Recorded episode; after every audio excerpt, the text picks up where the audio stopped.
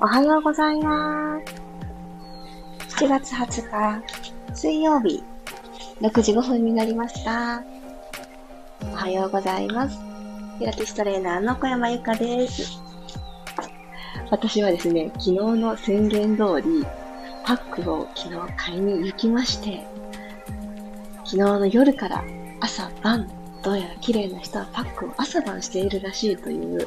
話を聞いたので、やってみようと思って、早速始めたところです。で、皆さんのおすすめを聞いて、どれにしようかなと迷って、結構たくさんありました、種類が。迷って迷って一つ選んだんですけどね。そして朝、どのタイミングでしようかなと思いながら、今日ちょっと時間に余裕があったので、あ、ピラストレッチ始まる前にしてみようと思ってペット貼り付けて朝の支度をいろいろしておりました。なんですけど、まだね、若干10分経ってないかな、くらいなんです。あ、おはようございます。皆さん、ゆうこさん、あこさん、たもっちさん、ゆうこさん、おはようございます。あともっちさんも早速パックして眠りました。お肌プルプルです。ですよね。違いますよね。今ね、実は私、まだあの、パックが顔に張り付いてるんですけど、顔にね、パックをしたままだとちょっと話しづらいなっていうのは、今日今感じました。となんかこう、私がたまたま選んだタイプが、目元も、あの、つけることができる。目のとこがぐるっと開いたわけじゃなくって、蓋をね、しようと思ったらできるタイプだったんですよ。で、これはまだできないなと思いながらしているんですけど、パックの後ってすごく潤うじゃないですか。だけど、その後にスキンケアってちゃんとするんですよね。うっかり昨日の夜、あれ私このまんまパック剥がしたまんま寝ていいのかなって迷ったんですけど、いつものスキンケアをその後重ねたところなんですけど、それでいいんですよね。皆さんどうされてますか？なんかしっかりね、潤いを閉じ込めた後に、いつものスキンケアもするんですよね。あ、マリさん、ゆきこさん、タイナさんもおはようございます。そんな、こんなで、今日も15分間、緩めて整える15分やっていきましょう。ようこさんもおはようございます。さてさて。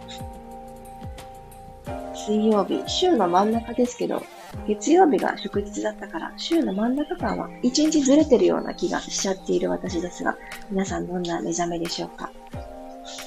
今日は長座の状態になっていただいて、足首動かしていくところからじわじわーっと体の末端を動かしながら、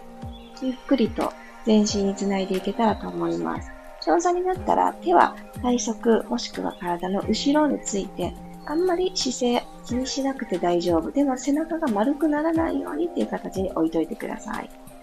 長座のこの足幅は結構広めで、マット幅ほどはいかないけれど、腰幅よりはちょっと広げる感じでいきましょうか。でかかとをしっかりつけて、つま先天井向き。つま先まっすぐポイントにしていきます。足すね。足の甲までが一直線。ぐっとかかとを押し出して、足の背面伸びを感じていきます。アキレス腱、ふくらはぎ、膝の裏、後ろのもも、このあたり全部伸びましょう。はい、吐きながらポイント。吸って、フレックス。吐いて、ふー、ポイント。吸ってフレックス。吐いてポイント。で、X。はい、OK で、そのままお膝を立てて、今度は足幅はマット幅ぐらいにします。ここで、起き上がった状態のニースレイ股関節、少し緩めていきますね。バターンと両方の膝を左に倒し、右側のお尻から後ろのももにかけての伸び感をぐーっと感じます。吸って真ん中に戻ったら逆側、右へパターン。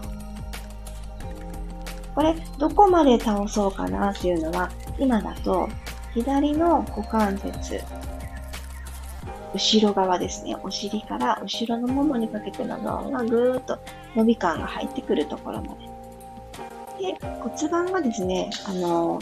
あんまりにも右を向きすぎて、左のお尻が浮きすぎちゃうっていうところまではいかないように、座骨軽く左も触れてられるぐらいのところに留めた方がより伸びます。真ん中、また左へ。体は正面に置いといて大丈夫です。真ん中戻ってもう一回だけ行きましょう。右ね。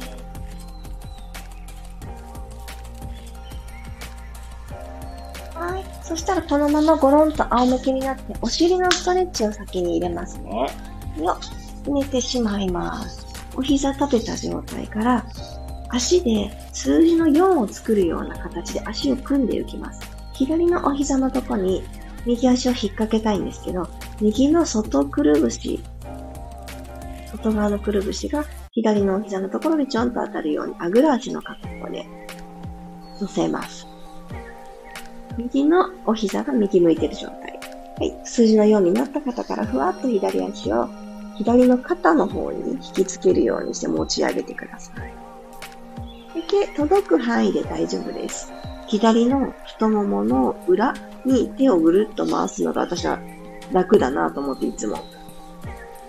足のね、間から手を伸ばしているんですけど、お膝をね、ぎゅっと上から掴んであげるのが楽な方はそれでもいいと思います。右足の太ももからお尻にかけてのゾーンを伸ばしています。ちょっとだけ引きつけた角度を緩めて息吸います。また引きつけましょう。吐きながら、ふー。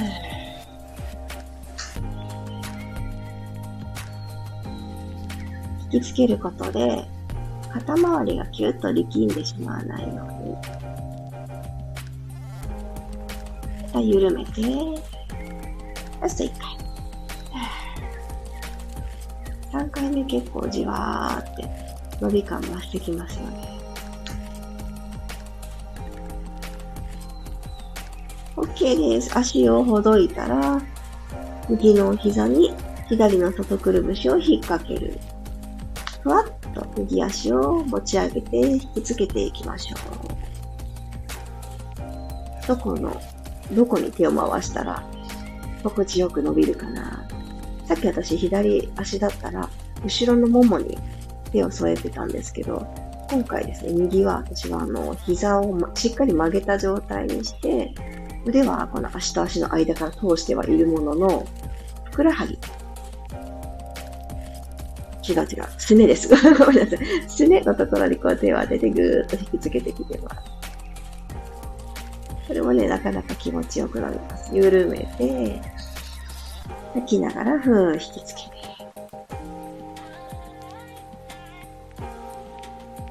もう一回緩めて、ちょっと引きつけましょう。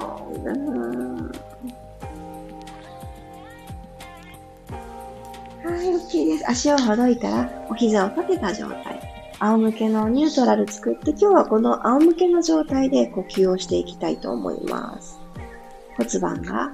床と平行になってるかなというチェックをささっとしてみましょ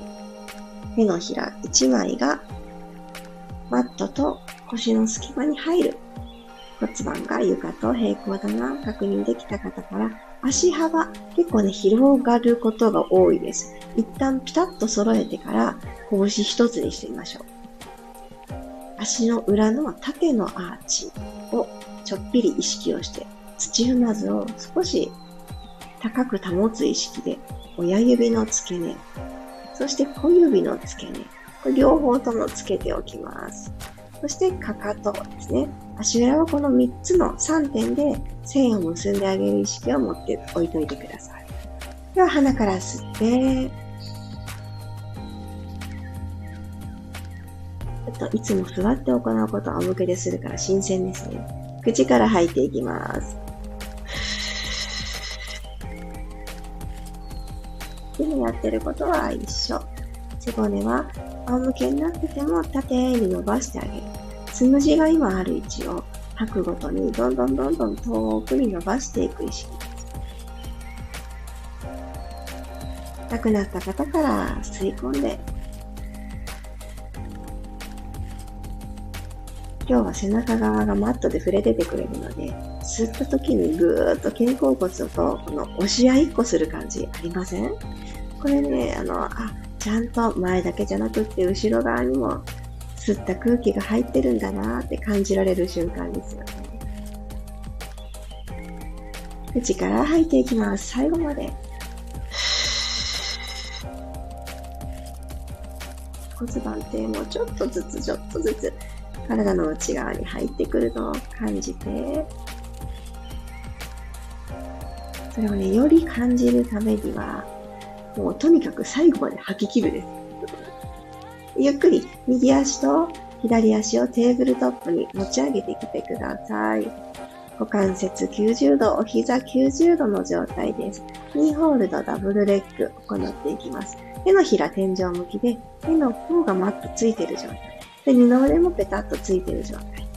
肩がギュッと内側に入ってこないように、今ある鎖骨をもう一つ左右に引っ張る意識を置きます。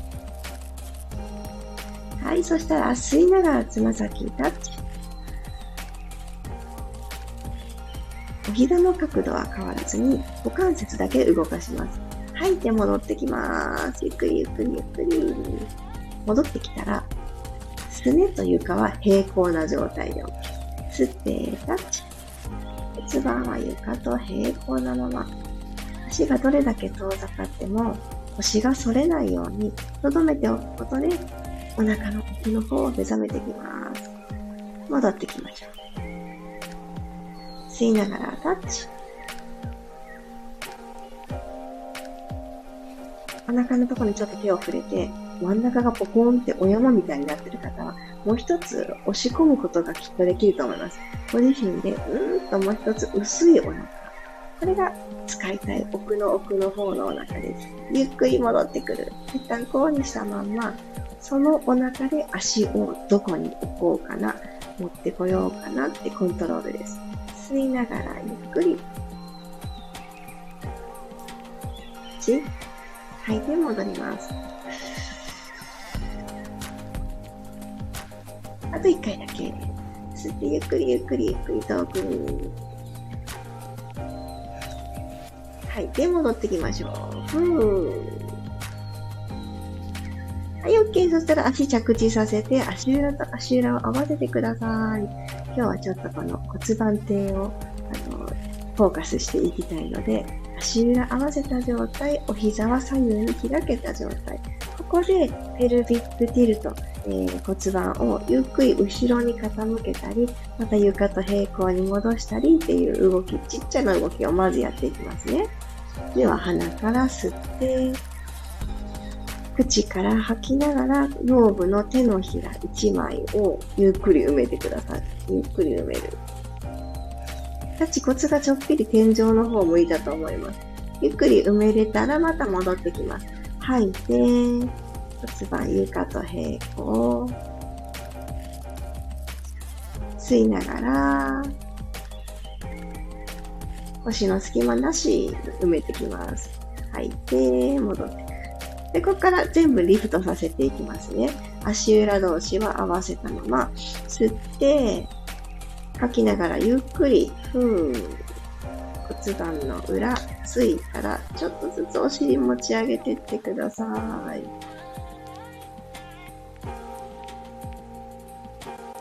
じゃあ、どこまで持ち上げようかってなった時に、拳を縦に使っていただいて、ご自身のお尻の割れ目のちょっと上の仙骨っていう骨のところ、に、ちょっと拳を縦に2つ重ねておいてください。このくらいの隙間ができるのが、この内ももの筋肉で骨盤底とつながってる、すごくね、際にあるとっても大事なインナーがあります。この人とお腹をつないでいくのに、ここで止まってください。拳縦に2つ。結構ね、これ絶妙な高さなんですけど、しんどいですよね。まだまだしてきますよね。ゆっくり胸の方から降りてってください。お尻は最後に着地で OK。足裏を合わせたまま。ゆっくりゆっくりゆっくりゆっくり。着地。と動きつかめたかなと思うので、もう一回同じ道たどるようにして、拳縦に重ねた2つのところくらいの高さまで行きましょう。吸って、吐きながら、首の後ろも縮まらないように。ゆっくりゆっくり持ち上げて、確認していいですよ。拳二つになってるかなって、私も今ね、あの、げんこつ山するみたいな感じで、拳を2つ重ねました。またこの絶妙な位置で、お膝を左右に開いておく意識を持っておきます。首の後ろ長いの確認したらゆっくり胸から置いていきましょう。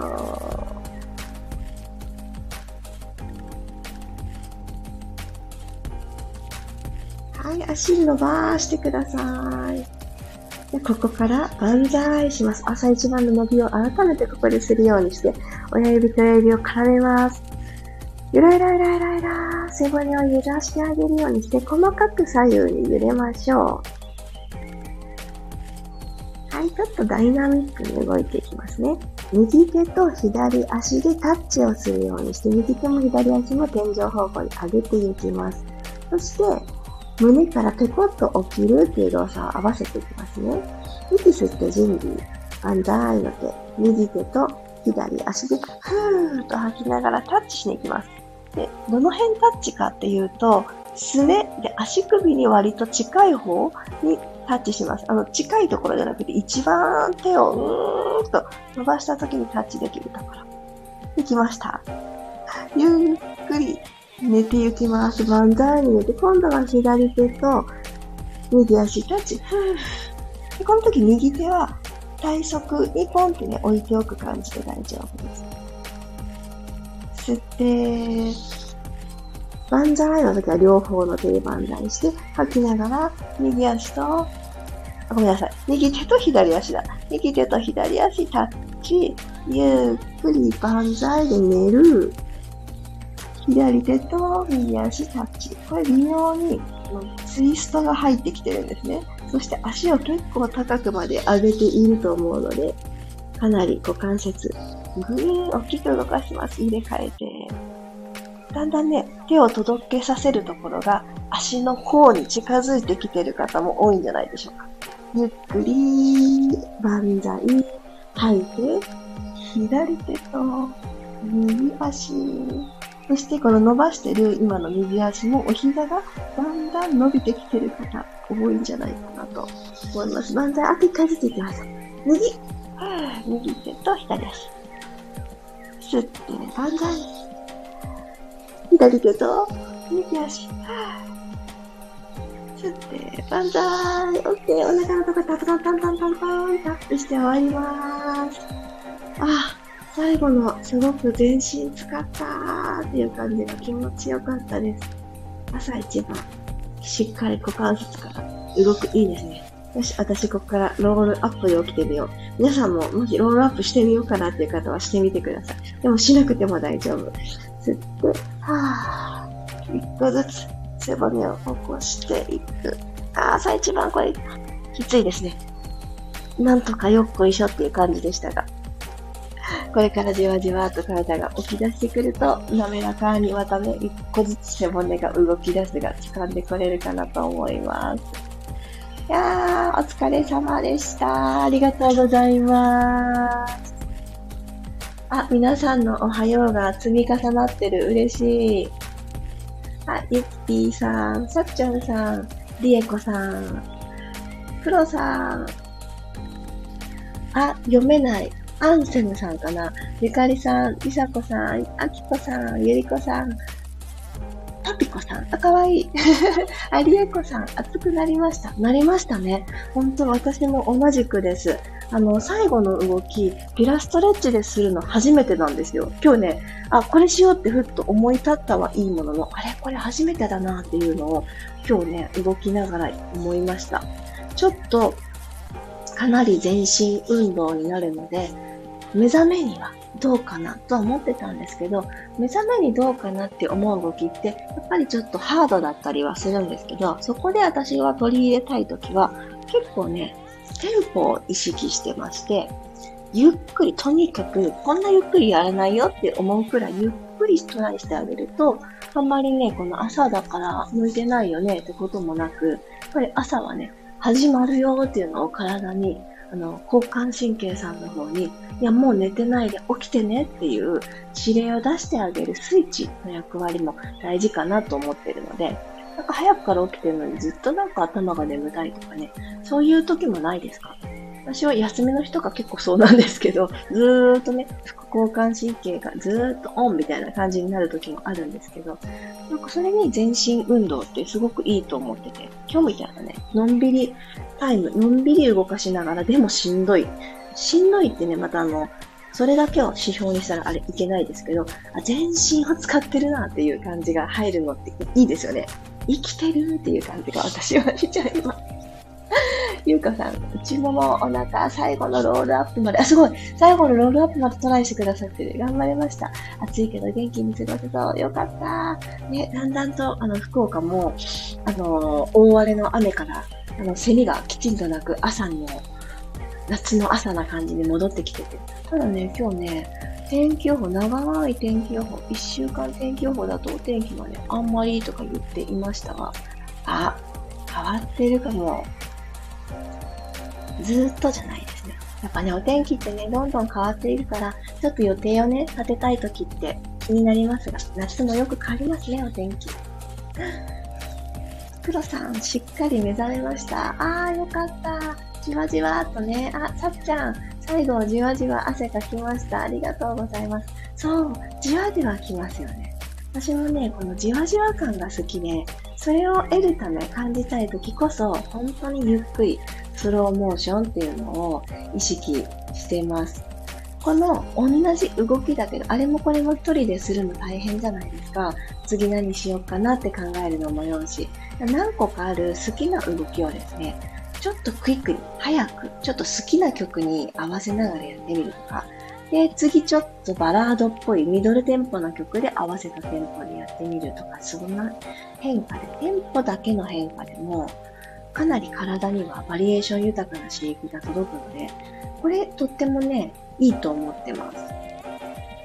ゆきこさん、朝目が覚めたら必ずストレッチして、体も心も目覚めさせるのを心がけてます。ゆきこさんのおかげです。ありがとうございます。ゆきこさんは朝はね、ちょっと早い、早くから起きてるっていうのを前々からね、教えていただいてたので、ということはですよ。もうこのピラストレッチの6時5分なんて、ゆきこさん的には全然目覚めではないかもしれないけど、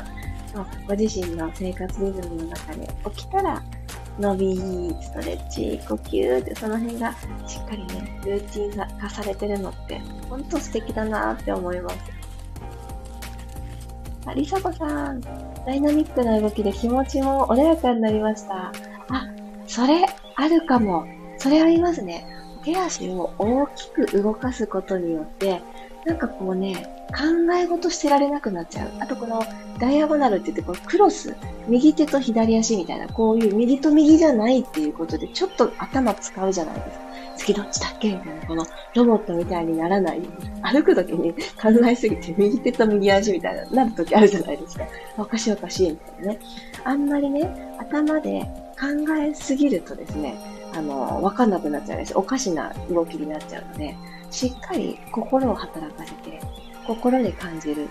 これ、ピラティスやりながら、私すごく思ったことで、でこれって、パッとを敷いて、さあ、体を動かすぞっていう時間だけじゃなく、日常生活でも何か A と B どっちにするとか、今するそれともちょっと後でするとかって、何か自分の中で選択を迫られた時、誰かから聞かれたわけじゃないけど、自分だけでこう選択いっぱいしながら生きてますよね。その時に、うーん、この生産性を取ってしまう場面もあると思うんですよ。お仕事の場合だと。こっちから先に片付けて、こっち時間かかりそうだから後でとかあるんですけど、そういう生産性を度外視していい選択肢の場合は、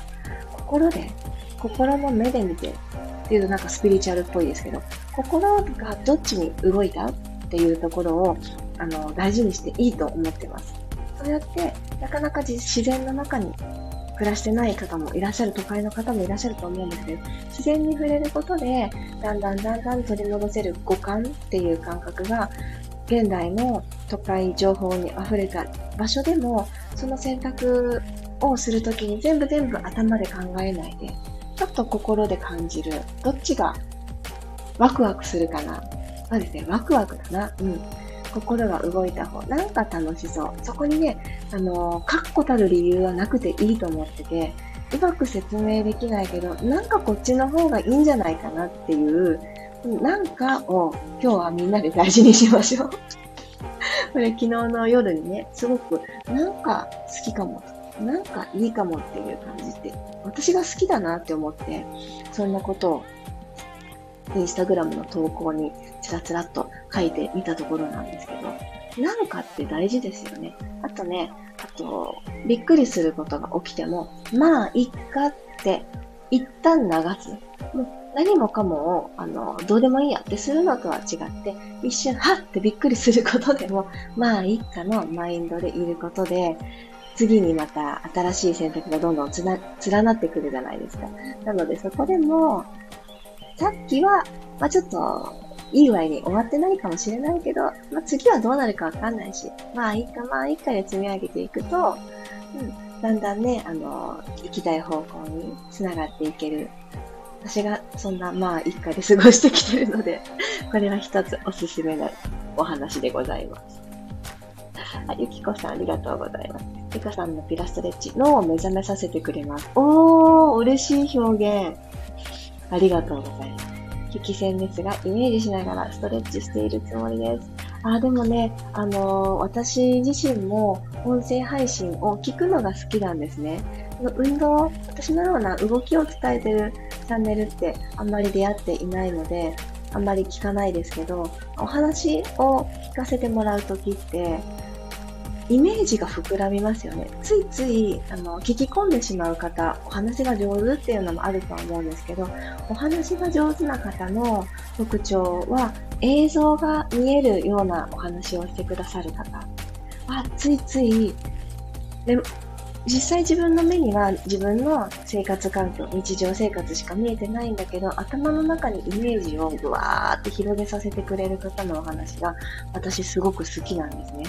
もちろん音声だから、その人の声が好きかどうかで、まず一番最初、あ、聞こう、やっぱやめとこうって、そこで選んではいるんですけど、声がいいな、聞いてみたいなって思った人は、なんとなくですけどね、お話も、あのイメージしやすいというか分かりやすくって聞いてられるなっていう方が多いので、私もそんないいなって影響を受けた方みたいな話し方ができるようにって思ってるんですけど、このね、収録配信がね、私結局まだ1回しかできていないんですが、積み上げていきたいのに、実はね、少し前に撮っていたんですよ。そしたらですね、電話が鳴ったんです。スマホでこのスタンド FM の収録をするんですけど、私のスマホそんなに電話鳴らないんですよ。そしたらね、あのー、なんだろうと知らない番号で、時々宅配便の方とかがいらっしゃいますか？とかってね、かけてくださるから、それかなと思って出たら、もう全然ね、全然違う営業電話だったんですよ。えーと思って、なんでこのタイミングで？と思って、なかなかね、途切れなく話す方で、いや、ちょっと今って、後にしてもらえますか？って言いたかったんだけど、言えないくらい途切れなく話す方でね、結局言えなくて最後まで話を聞いて、結局そのね、営業はうちのスタジオには全く必要のない内容だったの。だからもう最初の時点で、いや、ちょっとうち違うんですよってね、言えばよかったのに、その方も長い間トークしてくださったのに、結局最後ね、あ、そうですか、すいません、みたいな感じで、ブスッとね、切ってくださってよかったんだけど、そんなね、横槍が入って で、人のせいにしてる それでね、あの、何話してたんだっけ？ってなって、結局下書きのまま でもね、私思ったんですよ。その時ね、こんな話したいなと思って話し出して撮っていたんですけど、ちょっとまとまりないな余計な話に満ちそれてるなってちょっとね、思ってたんです。そしたら電話が鳴ったっていうとこだったので、これはね、この話アップしない方がいいよっていう、なんか神のお告げだったのかもしれない。って思ってね、結局アップしないまま、また新しく撮ろうって思っているところです。あ、黒さん、ありがとうございます。私がゆかさんがそうです。わー、嬉しい。声も話し方もバッチリ。いや、嬉しいな。なんかですね、私あの、とってもとっても好きな人が好きな人が多いんですけど、あの言葉のチョイスが神がかっている友人がいて、その方、インスタグラムで繋がっているんですけど、けたま、あのね、毎日ではなくて、たまにね、更新されるから余計楽しみなんですけど、昨日、私が何かってインスタグラムを開いたタイミングで、その方がね、更新して1分とかだったの。更新してほやほやで読んでいたら、その方はね、セラピストの方で、ゆりこさんっておっしゃるんですけど、あのー、言葉の表現がね、すごくて、あのー、体に、セラピストさんだから、お客様、クライアントさんの体に触れて施術をする。あの簡単に言うと、整体とかがそうですよね。なんかそういったジャンルの、あのー、職種の方なんですけど、触れる前から、実はもう、体に触れているんだっていうような内容をまたね、言葉巧みに綴ってくださってて、ぜひ読んでいただきたいので、私のね、あの、上手に表現できない言葉には紡げないんですけど、この、その空間に一緒にいるとか、もうそこね、サロンに来てくださったっていうだけ。もしくは、まだ本当にリアルにお会いできてない SNS を介して、なんかこう、出会って、なんかいいなって思っちゃったっていう、その瞬間っていうのは、実際に距離としても離れていたり、その肉体に触れてはいないんだけど、体がもう共鳴してるんだよっていうようなことを書かれてたんですよ。で、私その身体共鳴っていう4文字で表現されてたんですけど、その言葉がものすごく、うわー、すごいって思って、で身体共鳴についてもっともっと学びを深めていきたいっていうような結びで終わってたんですね。で、わーっともう感動して、で、すぐコメント書いたんですよ。えりこさんの身体興味を深めていくところとかもすごい興味がありますっていう、なんか、その表現がとか、なんかね、ちょっと長いコメント書いちゃったんですけど、それに対してすぐね、気づいてくださって、コメントを返してくださって、そのコメントがね、またね、嬉しくて、ゆかさんはもうすでに身体共鳴を起こしてるよねっていうことが書いてあった。そんな始まりからだったんです。まず声で皆さんと共鳴してるし、インスタで言うと、リールはきっと実際には会えてないけど、あの動き、短い時間だけど、動きの中で何かが皆さんと共鳴して、だからあんなにたくさんの人とわーっとね、一時にして認知が広がった、知ってくださる人が広がった、そこにつながるんだと思うよっていうようなことが書いてあって、そんな風に私のことを表現してくださるんだって思って感動しちゃって、いやー、言葉って、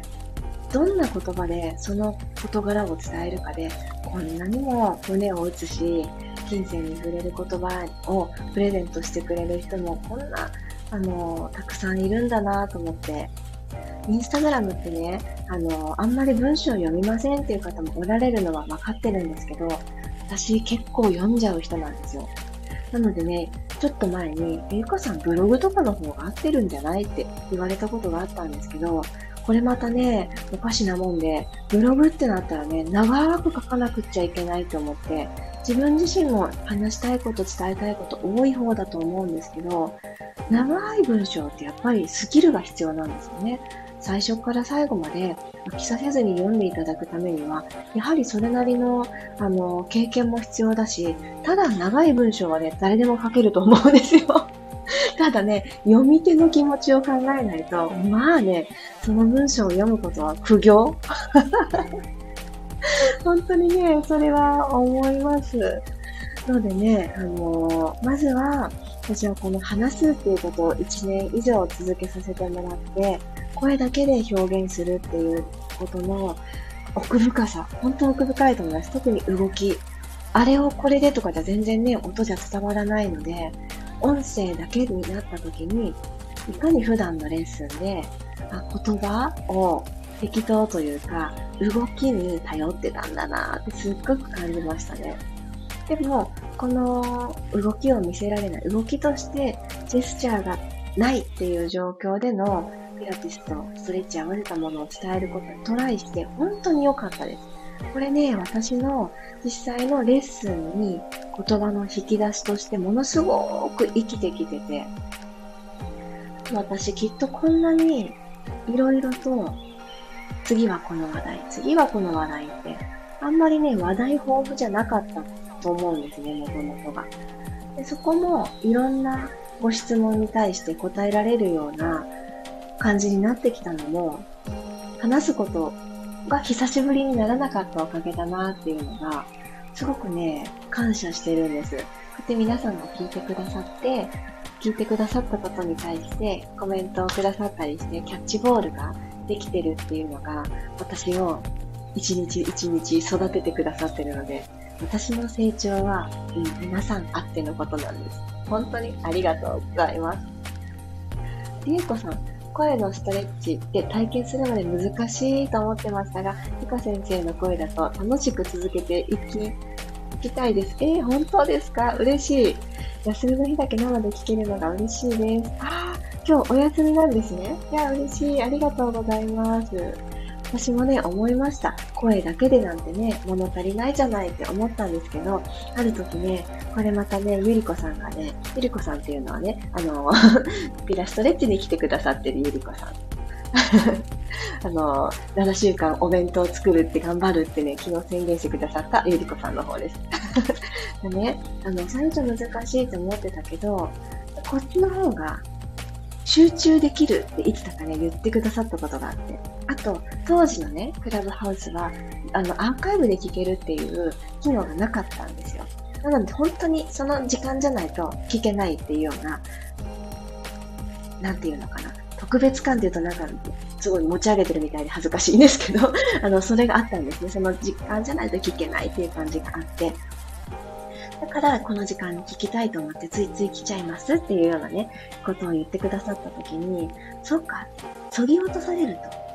それしかないってなると、やっぱりシンプルになっていくとですね、人はその情報だけをしっかり聞こう、その情報を取り込もうってするんだなっていうのをその時に学びました。で、今私たちってすごく情報が豊かだし、あれもこれもできるし、便利な時代に生きてるけど、あの、一石二鳥感っていうのは、私大好きなんですよ。一石二鳥。お掃除しながらエクササイズにもなるとか、キッチンで料理しながら下腹部トレーニングできるとか、こういう一石二鳥感は大事だし、好きなんですけど、これって全部自分の体感を持って自分が行動したことによる一石二鳥なので、努力の上にあるからいいと思ってるんですよ。ただ、待ってるだけで一石二鳥、二つの美味しいことがあるっていうことは、ちょっと怪しいって思った方がいいよっていうのを、今読んでる本に書いてあってね。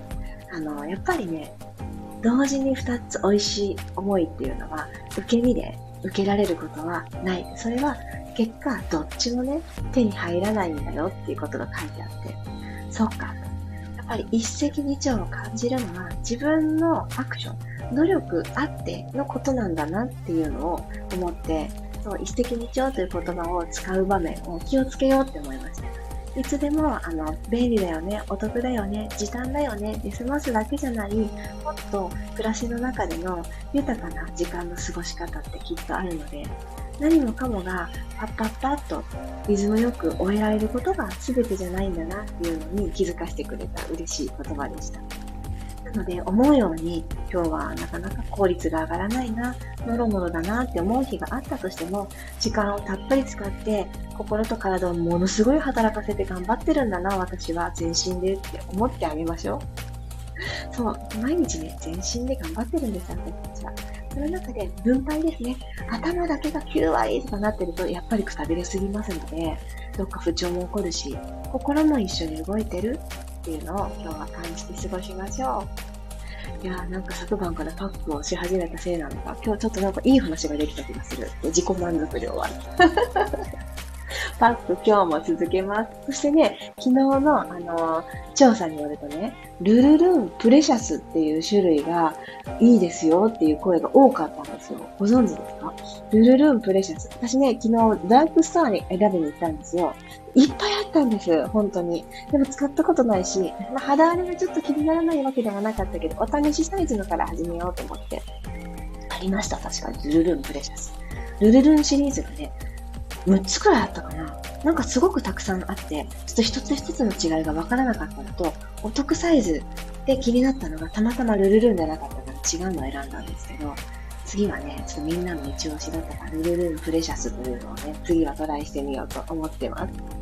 またまたこの美容の良かった情報もシェアしていきたいと思うので、みんなで今日も綺麗積み上げていきましょう。今日もありがとうございました。リアルタイムに参加くださった方も、後の時間から参加いただいている方もね、後の時間からとか思うと本当嬉しいですよね。私は本当に嬉しい。それぞれの時間の隙間にポコンとピラストレッチが入ってくれてると思うとめちゃくちゃ明日への励みになります。あきこさん、ありがとうございます。ゆかりさんの言霊の力、ゆかさんから伝わります。なんと嬉しい 今朝もありがとうございます。私こそです。ありがとうございます。ポポさんもありがとうございます。かわいい。クローバー来てる。ではでは、水曜日、いってらっしゃい。たもちさん、くらさん、ゆかりさん、あきこさん、ありがとうございます。あ、そうそう、今日ね、今日からね、ミルームの朝のライブに切り替わるんです。昨日まで夜でしたが、今ね、夏休み特別企画中で、いつでも、1週間だね、1週間ならいつでも見れるので、ちょっと気になってる方はぜひ遊びに来てください。今日は9時半からスタートします。ではでは、また明日お会いしましょう。いってらっしゃい。